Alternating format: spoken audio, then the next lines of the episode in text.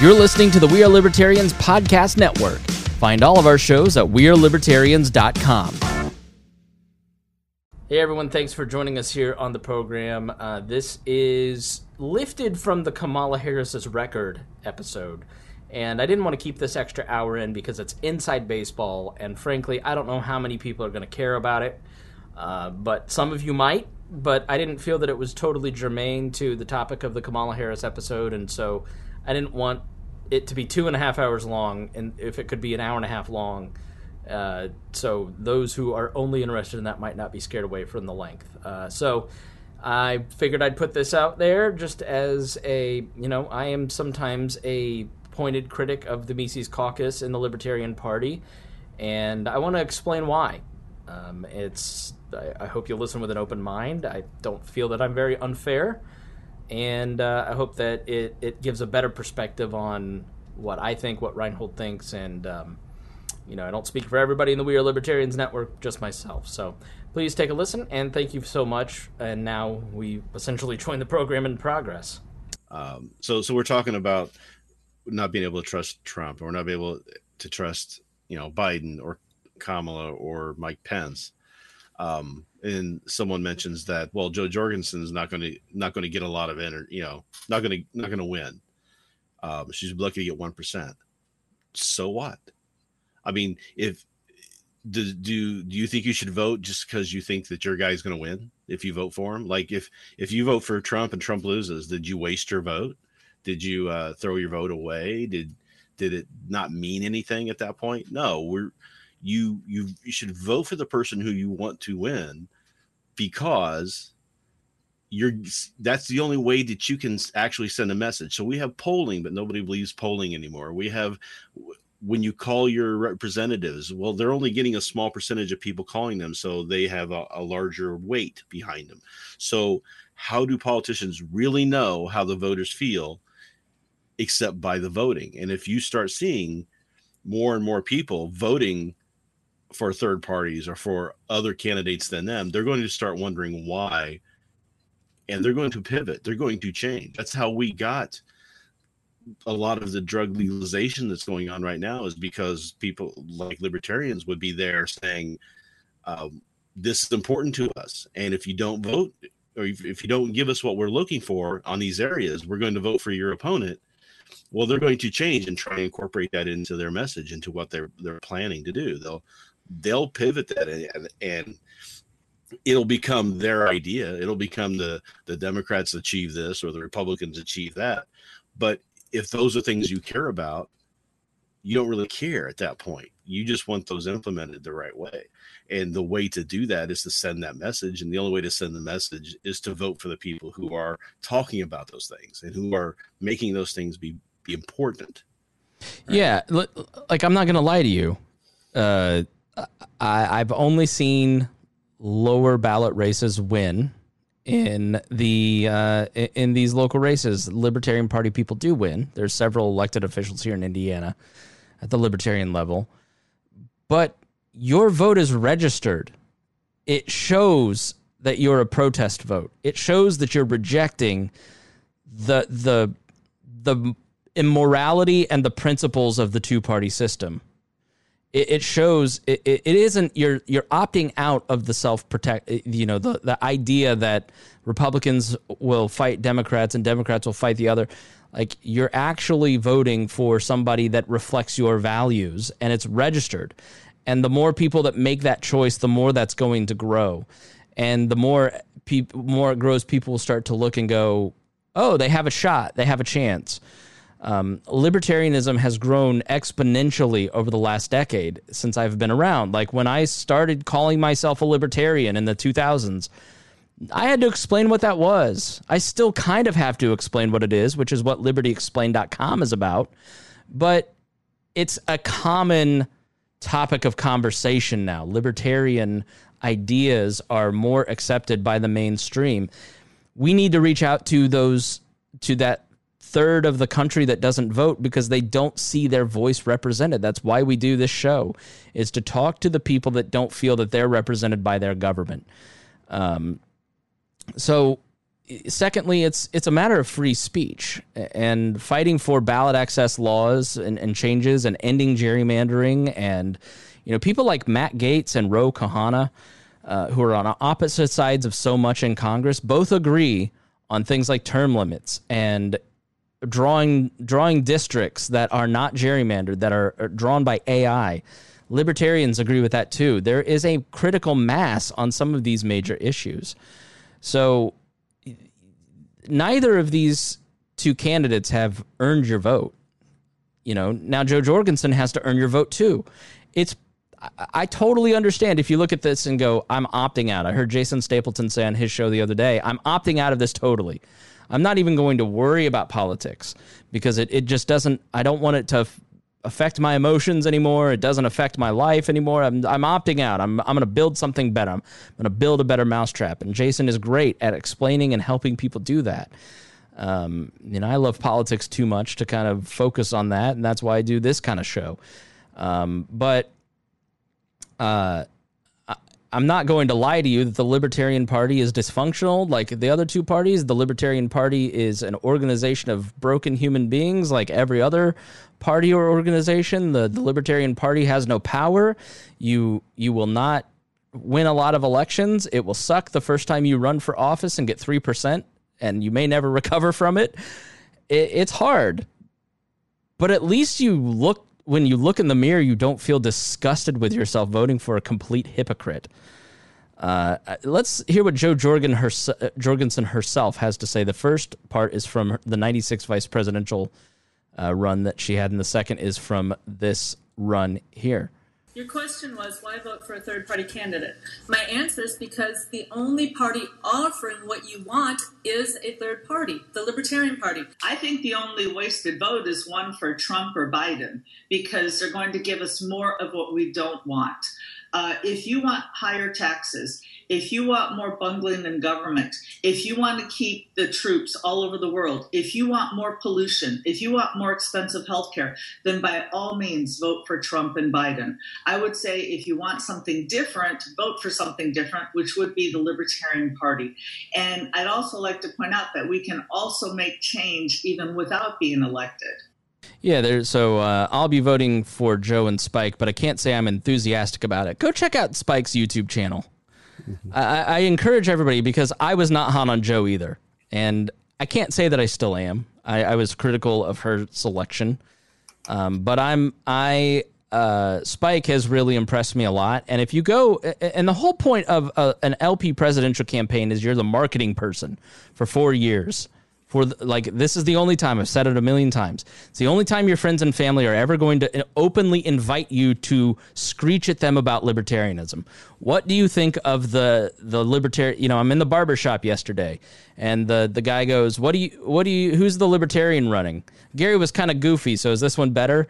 You know, they had an awareness of Gary Johnson. They have no idea who Dave Smith or you know Nick Sarwark are, but they know who Gary Johnson is. Just your average Joe on the street. Um, and so and, and and that was because the media gave him the attention. I mean, that was the big problem. So you can sit there and you can shout to the heavens and try to make your case and and put out videos and social media and make all the trips and interviews that you can get your hands on. But if the if the media doesn't give you the that voice, that platform to to expand on that, to make that uh, known to the people who aren't really invested or looking into it, it's not going to go anywhere. And that was the thing about Gary was that he was considered um, viable enough by the media that it made sense for them to give him those interviews. And he was doing hundreds of months, you know, CNN interviews, you know, MSNBC, CNN. They were he was doing three or four of those a day, right? Where he was on the screen talking to people um, on those platforms, whereas you know, previous to that, that didn't happen, and I don't think it's happening again this year. We're just not getting that that traction, and it's it's more of a perception from the media than it is anything else. Yeah, but but I will say that their campaign, Spike and Jo, as evidenced by Spike's channel, are like I was going through libertyexplained.com is the new website that we're um, pumping out material to help. Like, there's not really a great resource for like newbies. Like I, I, people kept asking me like, "Hey, do you have a website or a book or whatever?" and I'm just like, there's nothing really comprehensive or good that like is a well organized thing. And so that's what we're building. We're about to start launching the the podcast, Liberty Explained. You can already subscribe to it. Uh, but the website is up and filled with all kinds of different resources, and you know, going through the, uh, and building out our video playlists that you can find on our YouTube channel. Um, you know, when you go through the movement stuff, Harry Browne had almost everything Harry Browne did in 96 and 2000 is still relevant and I could use and post to the website. Gary Johnson didn't have a lot except a couple drug videos. Like there you know, he yeah. was the criticism that he was light on on policy that he didn't know who his cabinet would be, that he didn't have a lot of his campaign didn't talk about the message. That's all valid. And so Jorgensen is the correction in the party on that and it's still not good enough. And so I ex- mm-hmm. at a at a certain point when when Dave Smith says he doesn't understand Jo Jorgensen's messaging, I have to think he's not really paying attention to their campaign. And he says he's an expert in politics, and I don't know what campaign he's ever worked on. I've worked on hundreds of campaigns. I was the executive director of the Libertarian Party of Indiana for 4 years. You know, that's where I met Reinhold when he ran for office. And this whole, you know, the you know, Jo Jorgensen said it was a great when Biden picked a woman. So I'm tired of this lame feminism in the LP. Well, I'm sorry. There are a lot of people, th- there is this instinct within, especially the Mises crowd, the Mises caucus, to think that the candidates should target their messaging specifically to you. And if you are not happy with their message, then the whole campaign sucks and it's not worthy. And I'm not voting for you. And I'm going to stomp my feet and walk out. And I know oh, calling it a tantrum is childish. But frankly, out of hundreds of tweets, you pick one that was very innocuous when the lifespan of a tweet is 20 minutes and 7% of the country is on Twitter and nobody thinks Twitter is real life and it's completely inconsequential. We're going to beat up Jo Jorgensen on not running her own Twitter and not tweeting out the right things. That tweet was a tweet from a woman to other women, specifically of left leaning virtue. And then she had eight tweets bashing Kamala Harris's record. That wasn't what was important. It was the fact that she was reaching out to people that that had cognitive dissonance with a certain vein of the movement. And there just has to start uh, uh, like we cannot as a party, we're not and I will not allow with my voice, I will speak up and say this campaign is giving the purity crowd exactly what they wanted. And they're still not happy about it. So I have to think that they're not going to be happy and they're going to try and wreck another presidential cycle with tantrums because they aren't being talked to directly because they think that they're the center of the universe. And that's not how this works. Like anti leftism is not libertarianism. Like it's not the same thing. Yes, there are you could say that this entire podcast, if you're a left leaning person, this entire episode was probably uncomfortable for you. There are elements to it, but women, minorities, like the party has to reach out to other people, and that means that they're going to talk to other people that don't look like you, think like you, and talk like you. Spike, you know, again, she didn't, she con- Darla says she praised Biden for picking Kamala. Come on, that's not what she said. Nope. Just it, it, they, these, the, here's what happens. It's like Weld with Clinton. These these things get into this echo chamber and get repeated until you're saying things that are not accurate. It's like the the Infowars article and Ron Paul Institute article about Jo Jorgensen saying that she she thinks that you should be fired for cancel culture or whatever. If you read what she said, if you listen to the interview, it's not what the headline of the Ron Paul Institute article said.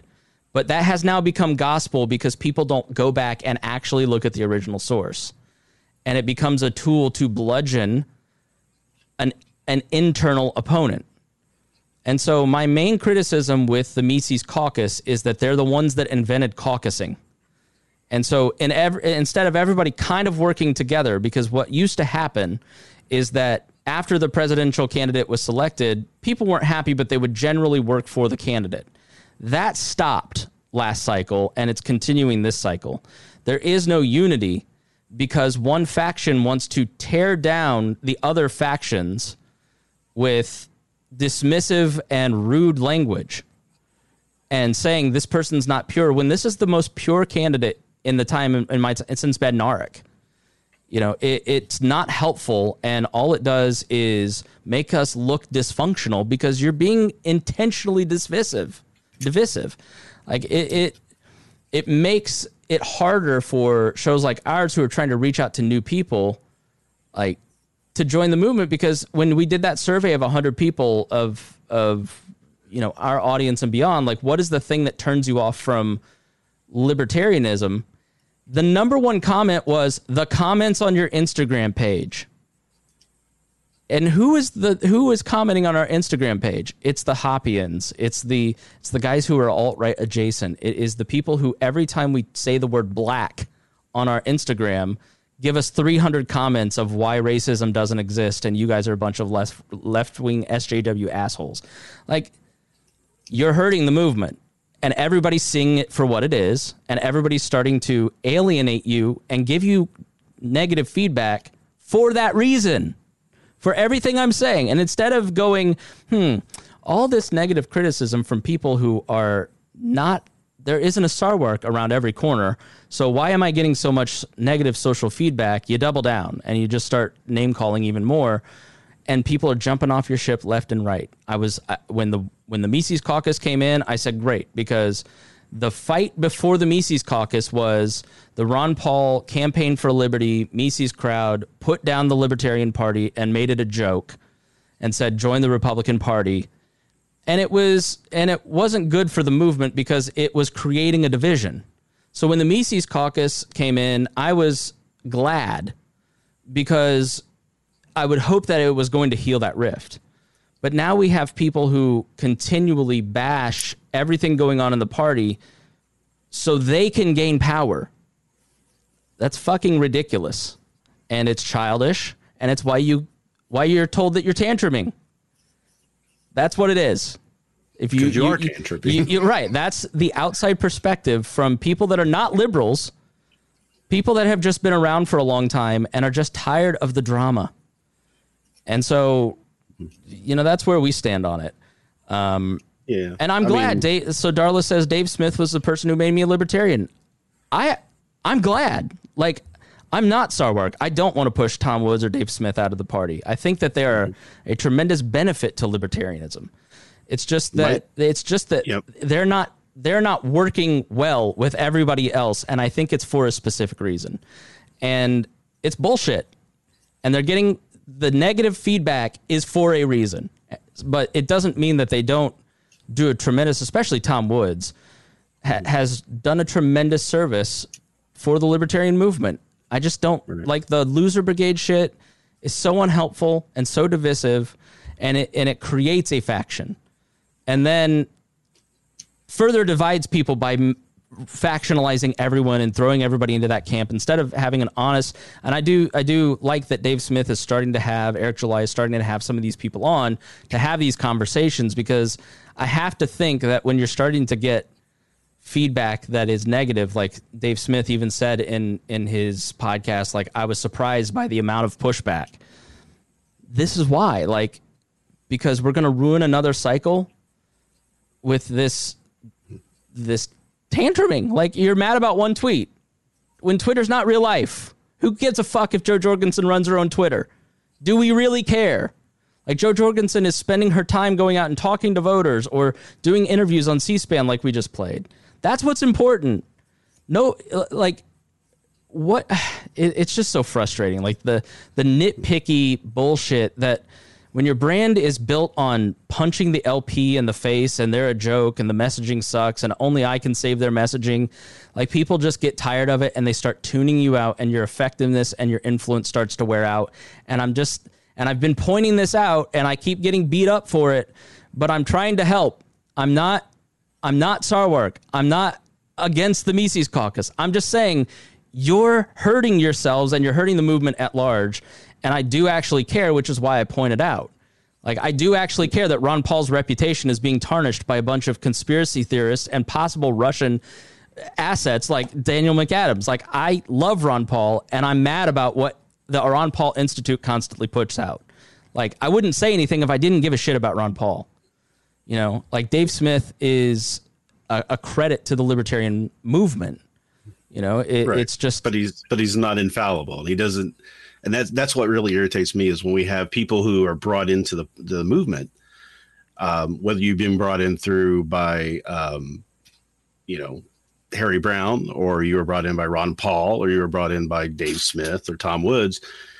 Um, once you are brought in and you start to say, "Hey, I'm a libertarian," keep learning, keep questioning. Don't stop there. Don't just take that person's view and words and make them your own. That's not being an individual. That's not being actualized. That's that's letting somebody else do your thinking for you. Become yourself. Question everything and and develop your own views on things, right? And and it's okay to disagree with people.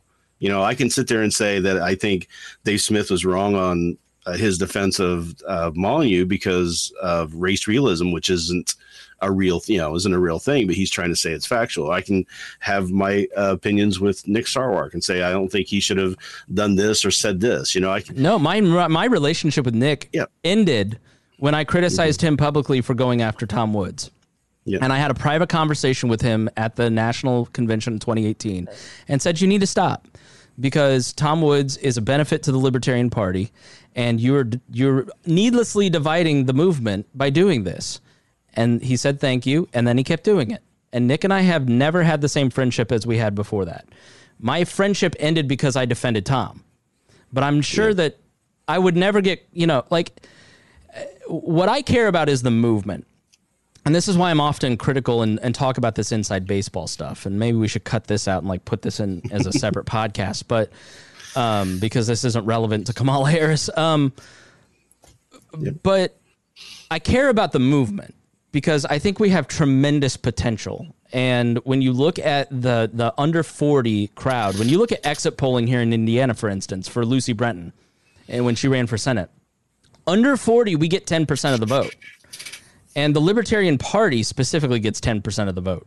And that's probably with a lot of libertarians not A, not knowing they're libertarians, or B, not voting because they didn't like Lucy or whatever. Like I think the the the millennial and zoomer libertarian vote is enormous. And I think we are at a point where Buckley was in 1950s in the 1950s where if you have a national review type organization that can unite the various clans of libertarianism and we can all get on the same page and start working together we can build a movement that starts to have significant power as these old two parties start to fish for their identity.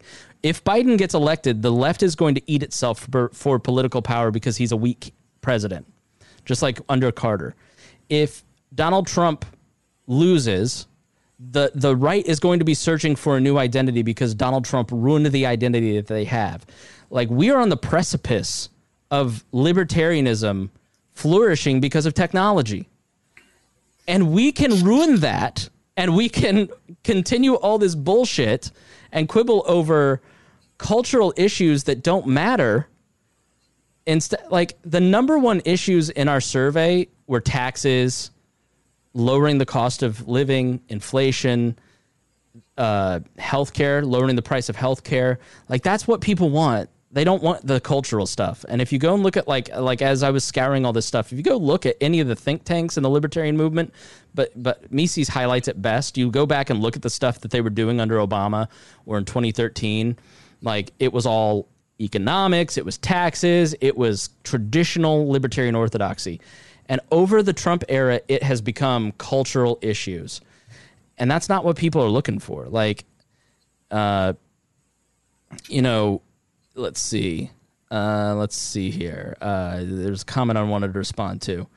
Um, and, and that's why I think Spike was totally right on, on on Dave Smith. Like they were both. If you haven't listened to Spike Cohen on Dave Smith, it was a great conversation. He, you know, they were super respectful of each other, and and I agree wholeheartedly with Spike.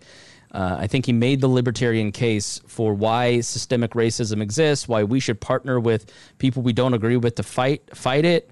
Um, I, I don't buy the idea that there is uh, this massive left infiltration. Um, you know the the reality is uh, i'm uh, okay so darla says i think people are just tired of hearing about how bad they are because of their non-existent white privilege. What i've tried to explain is that as I, I used to be the libertarian and you go back and listen to this show like especially if you listen to like the ferguson episode um i'm saying all the same things as a lot of like like a dave smith is saying now but as I got out of my libertarian echo chamber and started going into more professional circles, and I started, um, you know, because at the time I was just really still entrenched. All my friend groups were all in the Libertarian Party because I had worked in the Libertarian Party. You know, as I have expanded my circle into talking to people outside of my culture, outside of my bubbles, outside of my socioeconomic classes, I've realized that I had a tendency to think that everybody thought like me and that my definition of libertarianism was the definition. I had a tendency to um, deny other people's experiences, look at other explanations that I knee jerk disagreed with as fake. And now that I kind of talk to a, a wider, broader range of people through my weekend radio show, through the pat down, I'm, I'm starting to realize that major criticisms generally all have some truth because they're coming from an experience in life that I don't have access to. I don't know what it's like to be a black man in America. I don't know what it's like to be a uh, uh, a, a lesbian black female, you know, and what different complications they have in life that I might have. And so there's a responsibility in some ways. We must reach out to people and and have conversations that aren't in our sphere and a big change in we are libertarians has been not just looking at things from my version of libertarianism trying to talk to my libertarians and share my experience and it's birds of a feather flocking together what i've tried to do is uh, on these types of shows try to get in the head of kamala harris and understand why she's making the choices she made you know, why does Mike Pence think the things that he does? You know, what are the shades of this? Like, and then the Joe Biden episode, it's easy to just go, Joe Biden's the devil and he's awful. But like, why did Joe Biden make the choices he made, and what does that say about him? You know, and talking to liberal friends, talking to other people, like, not being narcissistic and thinking that my world is the world. And I think that happens a lot in the libertarian movement because the the nature of social media pushes everybody into you, your algorithm is what you like and they want to show you what you like you know? And so when my commentary or criticisms hit differently and strikes you as odd or weird it's because i'm trying and actively seeking out other opinions and asking like what is it like doing this? What is it like doing that? And that's something i didn't ever do. Uh, and I, I don't think that many libertarian commentators often try to do that. I think they try to appeal to the libertarian base and like I'm I'm glad that Jo Jorgensen is trying things that she thinks will bring in females. Right? Like how long how many you know she's she's trying to message and I think like they genuinely believe it. I hate when people say they're pandering to the left because what that, that's like saying that like people recoil when you say that Dave Smith is dog whistling to racists. He's not. He genuinely believes what he says. And other people from different walks of life have a different perspective than he does, and they see it differently. Um, Jo Jorgensen, Spike Cohen has a different worldview than you. And so you can't just be mad at Spike Cohen for having a different worldview than you. You should figure out why he thinks differently than you. You know, the, but that's hard. Like that takes some effort instead of just going, this thing fits my confirmation bias, so I'm going to pick that out and, and use that. So, um, I don't think that there is. I, think we've just gotten lazy. Like I got really bummed out going. Like I literally went through thousands of YouTube like videos on libertarian channels trying to to curate these playlists because as people over the next like few weeks want to learn more about libertarianism, I want them to have up to date resources, stuff that like hold on. My cat is stuck. Yeah. So And a- they- I and a want I want them to them, yeah. I want them to and, and yeah like like I I have always held because the the experience of the Ron Paul people telling me to fuck off essentially when I worked for the Libertarian Party and putting down my efforts has never left me. And it was really insulting. And and there there is an element of disliking Ron Paul people as a result of it. But it's their doing right? It's the Paul bots that that said you know you're wasting your time in the LP that that just like man I know so you know when I was executive director I was full time and I was working with hundreds of Hoosier libertarians that put their heart and soul into their efforts and would be bummed out by some Ron Paul campaign for liberty douche you know, who would put down what they were doing and like they'd get bummed out by it. And I'm just like, that's not cool. Like everybody who makes an effort, like their their contribution should be valued unless their name is Chris Cantwell. Like then you know they're like that's why I look at Tom Woods and I go there are things I dis like I disagree with him on some of the COVID stuff like two degrees. Like I don't uh, I, I don't think that you know like Tucker uh, Jeffrey Tucker is just on a different planet with some of the shit. Like when he's saying that lockdowns were invented by a kindergartner in 1997 or what like what like they were doing they were doing quarantining in the in the 1918 pandemic you're just like you're misinterpreting information or intentionally like adjusting it to be manipulative and so i disagree with him on that but there isn't anybody in the movement in the last 20 years that has done more to free information and and and basically spread libertarian ideas than Jeffrey Tucker. Like he's the one who put the free ebooks on Mises.org. Like that that contribution alone has been tremendous. So just because I disagree with him on one thing, it doesn't mean his contributions are worthless. And so I don't get when we go, I don't like this message that doesn't appeal to me. This whole campaign sucks. I'm not going to vote for them. Like it's very self-centered and it's very it, like it it's not how a free society would work. Like you're going to in a in the free market have to interact with people that you don't agree with. And so why not start building those muscles on interacting with people that you don't necessarily agree with? My understanding and debating of the left has become so much stronger because I'm going in week in, week out across from Dion on the pat down, who is a socialist. And he's pushing me and I'm pushing him, and we're meeting on, on common ground and finding places we agree. And I may be more left than I was five years ago on certain things, but it's because I realized, like, oh, I needed to do like so. I I just think that a lot of the conversations that are coming out of the Mises caucus is self-centered and unhelpful, and it and I feel that way because of 20 years of experience, and a lot of you guys are younger and don't know politics and don't understand politics, and you've been in it for two years, and I'm forgiving of that, but at the same time, leave everybody the fuck alone. Like, eh, eh, eh, you know, it's we're continuing this divide. So back in so the Cato Institute was started to push Murray Rothbard's ideas. The Koch brothers funded the Cato Institute so Murray Rothbard could have an economic think tank. And then Ed, Ed Crane came in and expanded the reach of it. And Murray Rothbard was unhappy that it went from being the Murray Rothbard Institute to a different mission. So he he quit. And then one of the Koch brothers kept his stock in the Cato Institute in his safe, and they stole basically Murray Rothbard's stock. And so from then on, which not cool, right? And so both sides kind of bear some blame for some of this.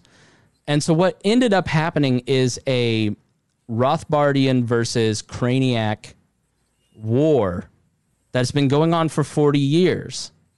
And the millennial libertarians need to be the generation that just say, enough of your drama. If you are a Rothbardian, you can be friends with a constitutionalist. If you are if you are a minarchist, you can have a conversation with a mutualist. Our enemy is the state, not each other. and But- the Hoppians. Fuck the Hoppians. I'm just kidding. um, no, like I, I, I don't. I'll- I, all I know is that I get when I get like swarmed on Twitter by the alt right guys. They always have Hoppe as their profile picture, um, but you know, it, it sort of makes you go, all right, this brutalist mindset is prevalent in one central area. So, um, yeah, that that's where I come down on it. That's why I'm critical of it. I, don't feel that I am irrational. I'm certainly not coming at it because you're right and I'm left, and you know I want you to to agree with me. I'm just I'm trying. I, I am uh, in politics. There are just a lot of different types, and I'm a move. I'm a movement builder. Like that's what I've always cared about. I care about growing third party challenges to the two party state. Uh, I I don't. I, I care about what makes a healthy movement. That's why I eat oat bran every morning. Um, yeah, and, and when you mentioned the, the the splits that happened 40 years ago, and and there's some quibble on whether or not those were stolen or if they were part of the the agreement, but what it ended up happening was it got so bad that in 1983 the party split in half. Half of the party walked out and went and joined the Republicans. And that's why we ended up with a liberty movement inside the Republican Party because the Republican Party was not liberty involved at the time.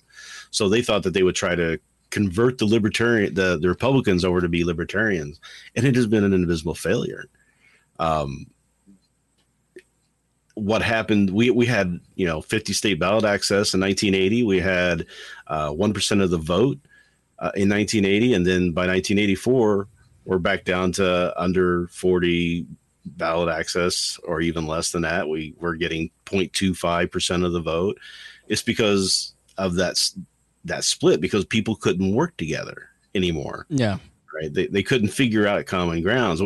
Libertarians, all the different sects of uh, libertarianism have like 90% common ground. They disagree on a couple things. They just disagree on those things so much that they're putting the line in the sand there.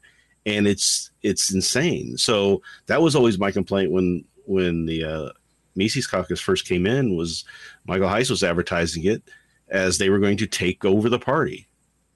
And when in reality, uh, I'll be honest, like having worked for the Advocates for Self Government in 2013, I was the marketing director of, if you've ever taken the world's smallest political quiz or done an Operation Politically Homeless outreach thing, like that was what I did for 2013. And so I spent an inordinate amount of time because they were an entry point for the movement. It's, it's since changed, which is why I built libertyexplained.com to fill that gap as the advocates have shifted. Um, most of the Libertarian Party were were Rothbardians. They just didn't like the fact that the Rothbardian crowd were dicks to them about their political stance because they didn't want to be Republicans. Mm-hmm. And so it, it is the personal choices of a faction that made the LP somewhat hostile towards the other thing. And like we're at the point where like that has to just go away. Like because the reality is I don't know many like you know, I, I, I talk to a lot of libertarians, like hundreds a week, because of people emailing or messaging or commenting or whatever. I don't know a lot of people. I know a lot of people who are on the beginning of the train, and then I know a lot of people who are anarchists. I don't know a lot of people like Ryan who are lib- libertarian socialists. Uh, I don't know a lot of people who are, um, like, like the Tyler Cowen types who want you know common good conservatism, but a libertarian version of it. I don't know many people who aren't anarchists. I guess is what I'm trying to say. Like, or aspire to be anarchists. You're not, but like, I think that gun to your head, if you said a perfect world, you if man were okay, like I'm for a night watchman state because I don't think that private courts work. You know, mm-hmm. uh, so I would be technically be a minarchist. Right. Well, my my my whole contention on the on the anarchism stuff is is I think that anarchists have the same um the same issue that socialists have is that their their idea of the perfect world doesn't mesh with human nature Right. So there's a human nature aspect of wanting to have some sort of rule structure in place and some sort of government in place. You've never seen an anarchist. So I, I know Spooner had said this, and and uh, anarchists say this a lot, where they say that um,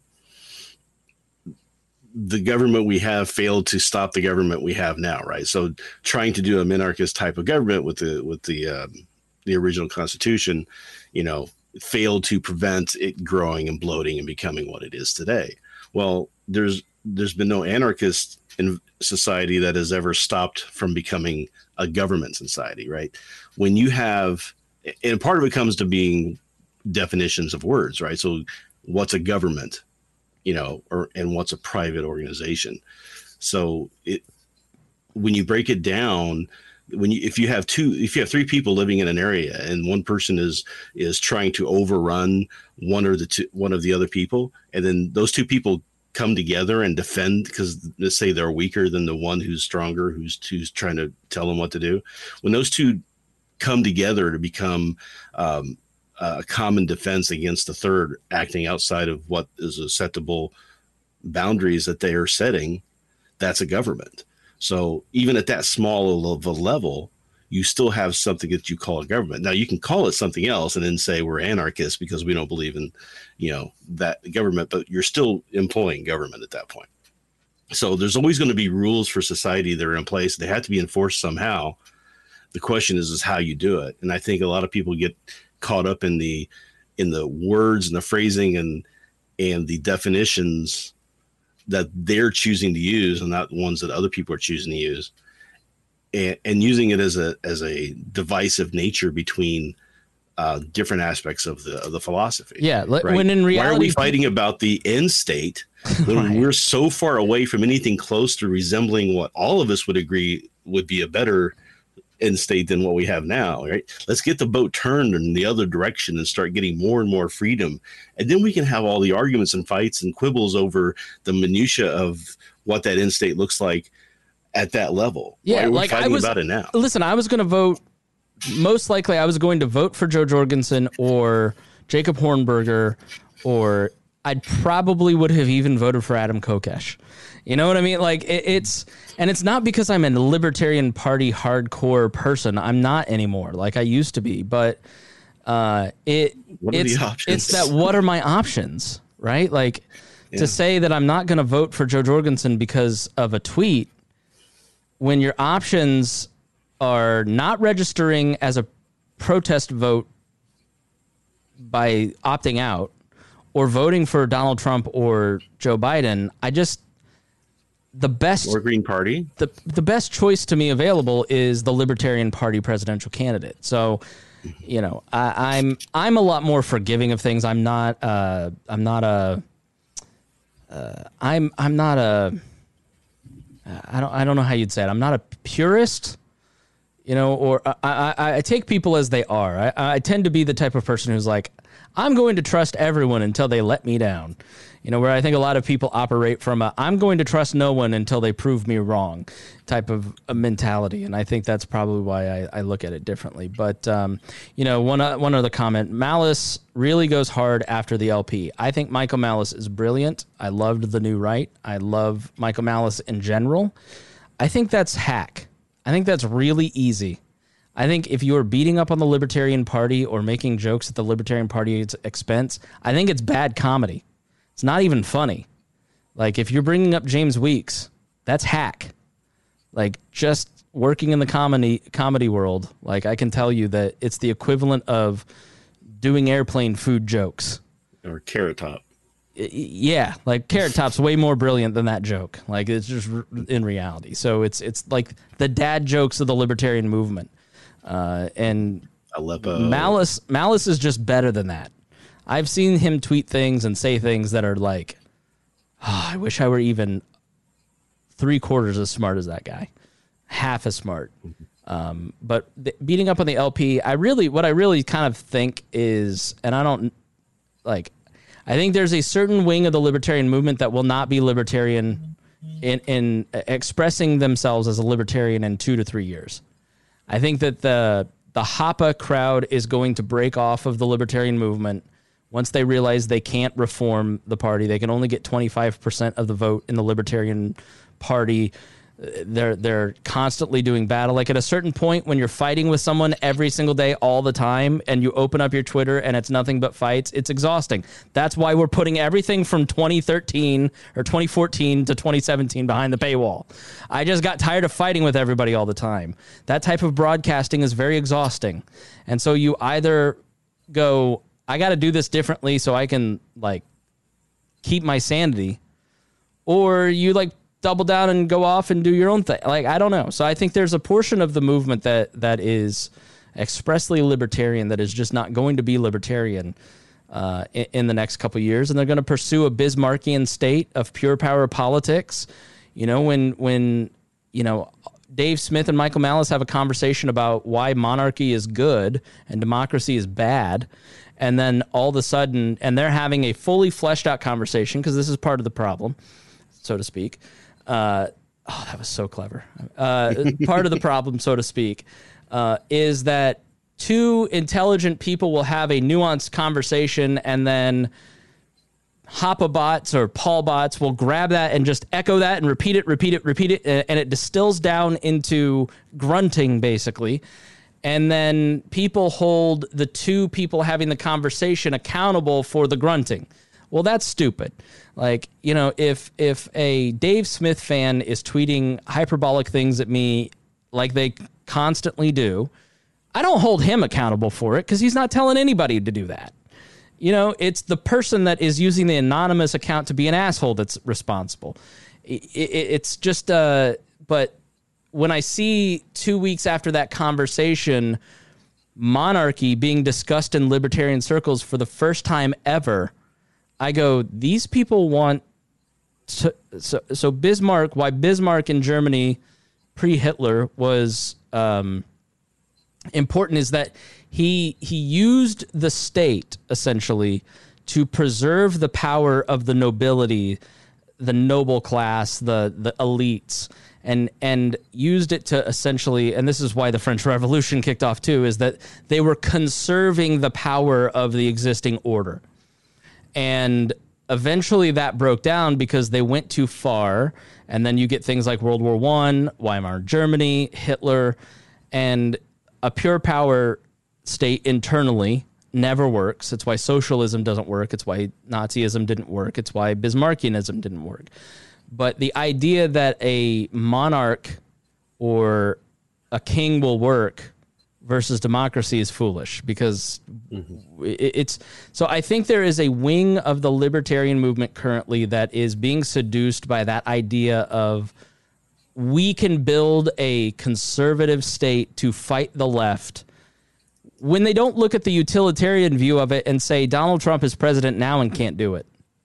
Like he's, yeah. we have the most, they'll say in one breath, we have the most totalitarian American state ever and then in the next breath say we need it to be more totalitarian because it's not going far enough when they're not achieving the goals that they say they do. So uh, I think well, there's that's how the that's how the classical liberal liberals got started. I mean, it was um, Madison really really was fighting against Hamilton. Hamilton wanted a monarchy, you know, and and and Adam or not Adams, but um, Madison was so against that, and that's how parties even got started. It was because of that fight over monarchism versus individualism. So we lost something. We we had gone through an enlightenment period uh, during that time with what Locke had been writing and and then what uh, Jefferson and, and Madison were pushing through.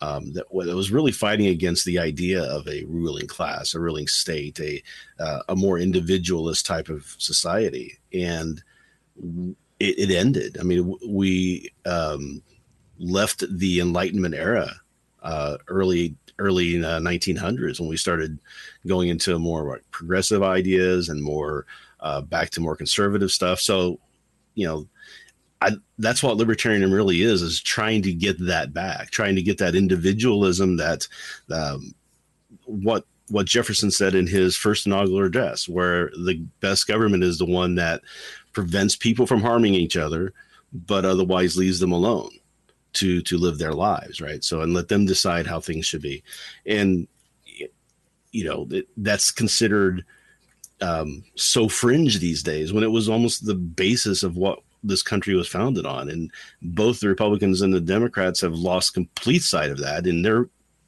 bid for trying to gain ultimate power to become that monarchy, as it were. They they want to destroy the other party and be in complete control of everything.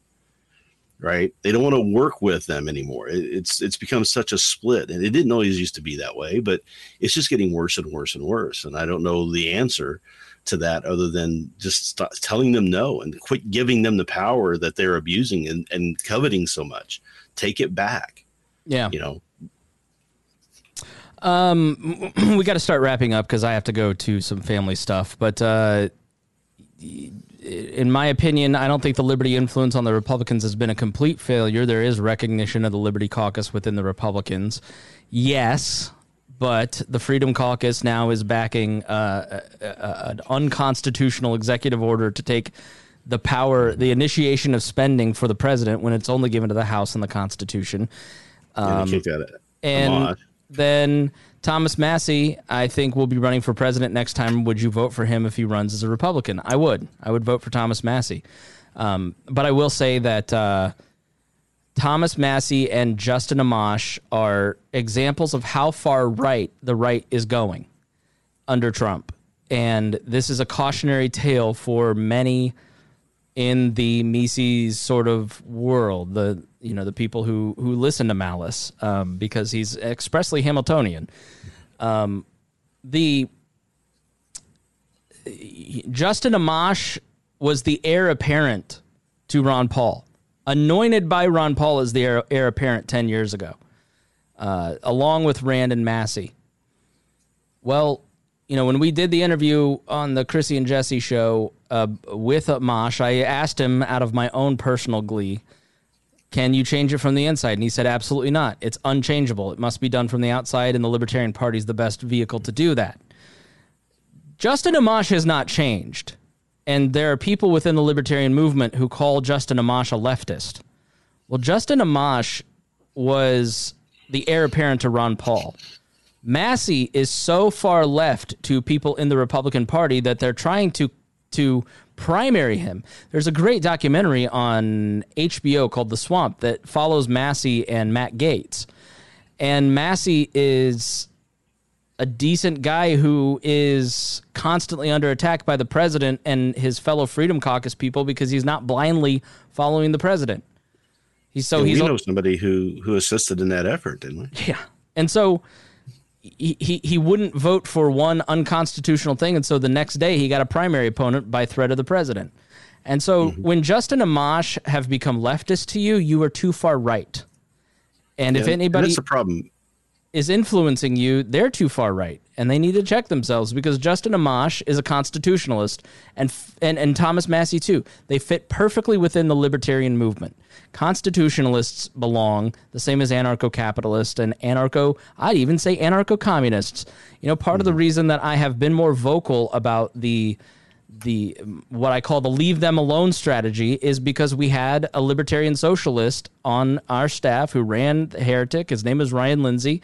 He never advocated the violence of the state. He had different reasons for being a libertarian socialist. He had more leftist predilections.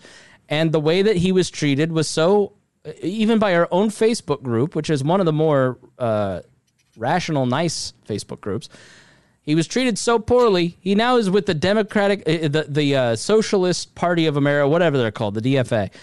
D- DSA, yeah. DSA. He doesn't want to even associate with libertarians anymore because he was treated so poorly. He's become more socialist and less libertarian because of the way that the movement treated him. Now, maybe you think that's a good thing, but I don't because I learned a lot from Ryan. And I, I like that Ryan was a check and balance on my more conservative leaning libertarianism. Uh, and so I just think it's a shame that we can't, in our movement in this day and age, have the kind of conversations that Karl Hess and Murray Rothbard and Hazlitt and Hayek used to have.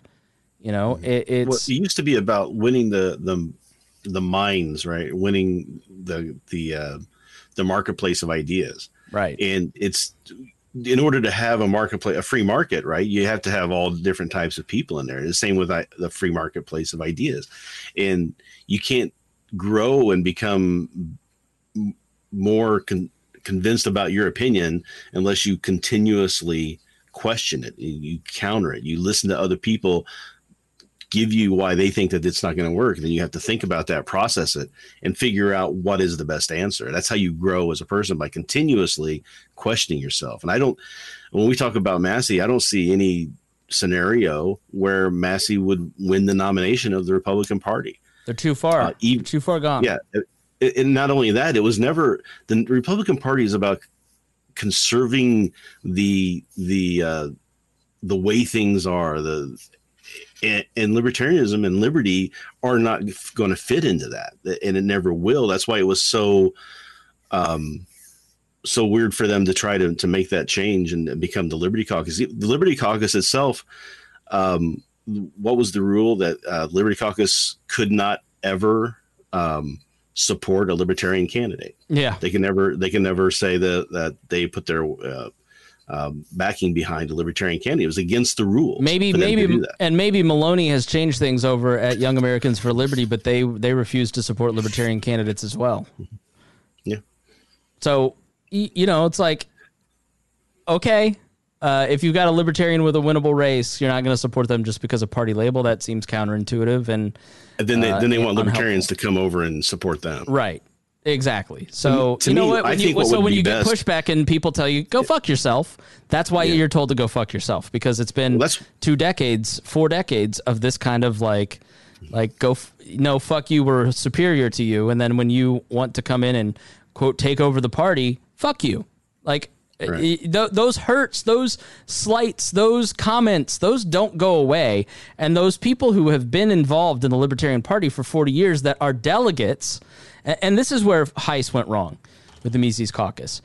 In general, these people don't ever sit down and have like conversations with old people that I can tell. Like they they just go after it. Like the way that they the Mises caucus came in, we're young, we're arrogant, we're going to do things our way, and you're going to submit because we're going to force you to. We're going to grow in popular and become become the movement. Instead of like, you know, I, I talked to people two, three years ago when this started they didn't have conversations with longtime libertarians. They attacked them, they put them down, they dismissed them. And it was a continuation of what those people had gone through for 20 years. And so there's a resentment in the party towards them because of their attitude. But then it's not them that's the problem, it's leftists are infiltrating the party. Instead of like having a conversation, because the way that politics actually works is you coalition build and you have conversations with people who have the power. And so it was an arrogant entrance that has never been submitted, and things have just gotten worse. You know, two of the worst things I've ever seen happen in the Libertarian Party. The first was Roger Stone. Yes, that Roger Stone. The worst thing I've ever seen anybody do in this party was when he was trying to run the Madam for New York City, and the the party challenged it because they were still, after 30 years smarting from Howard Stern, uh, when he ran as a Libertarian for governor, and completely effed them uh, you you had uh, the party person that ran against her in the Libertarian primary. Roger Stone took a a mailer that looked like when a sex offender moves into a town, he put out a mailer that was an attack on that libertarian candidate and it was so devastating that that man had to move to a different state. I think he moved to Florida. It was the grossest most horrible thing I've ever seen. And I know about it because his can- Stone's henchman bragged to me about it in 2012. The second worst thing I've ever seen is what happened to Joshua Smith, who Reinhold and I have no love for. What was done with his daughter was the grossest thing I've ever seen. Uh, second grossest thing that I've seen. And I know who is behind it. And that person was victim shaming in the 2016 campaign. You know, it, she uh, she was living in Indiana at, at, at, a certain point. That was really awful. And uh, and I feel bad that that poor girl was caught in the middle of that and was encouraged to do that. The next worst thing is the Mises chair from California, whatever her name is, and what she said to Eric Stewart. Like it's and those two things happened in the last three months. Like, are we just going to keep doing that? Are we going to keep going down that road? Are we going to keep treating each other like Roger Stone treats other people? Like, that doesn't seem like the kind of party that I want to be involved in. And that's why I tell my listeners don't get involved in the party because I don't want you to get hurt. I don't want to have, you know, it's it's fucked up. So, um, all right, we gotta we gotta wrap up. Quick final thoughts, Reinhold. Um, now, final thoughts. Um, do we want to do final thoughts on uh, Kamala Harris, and then you merge that into where gi- we're give me the final, Reinhold. give me your final thoughts on. Hold on.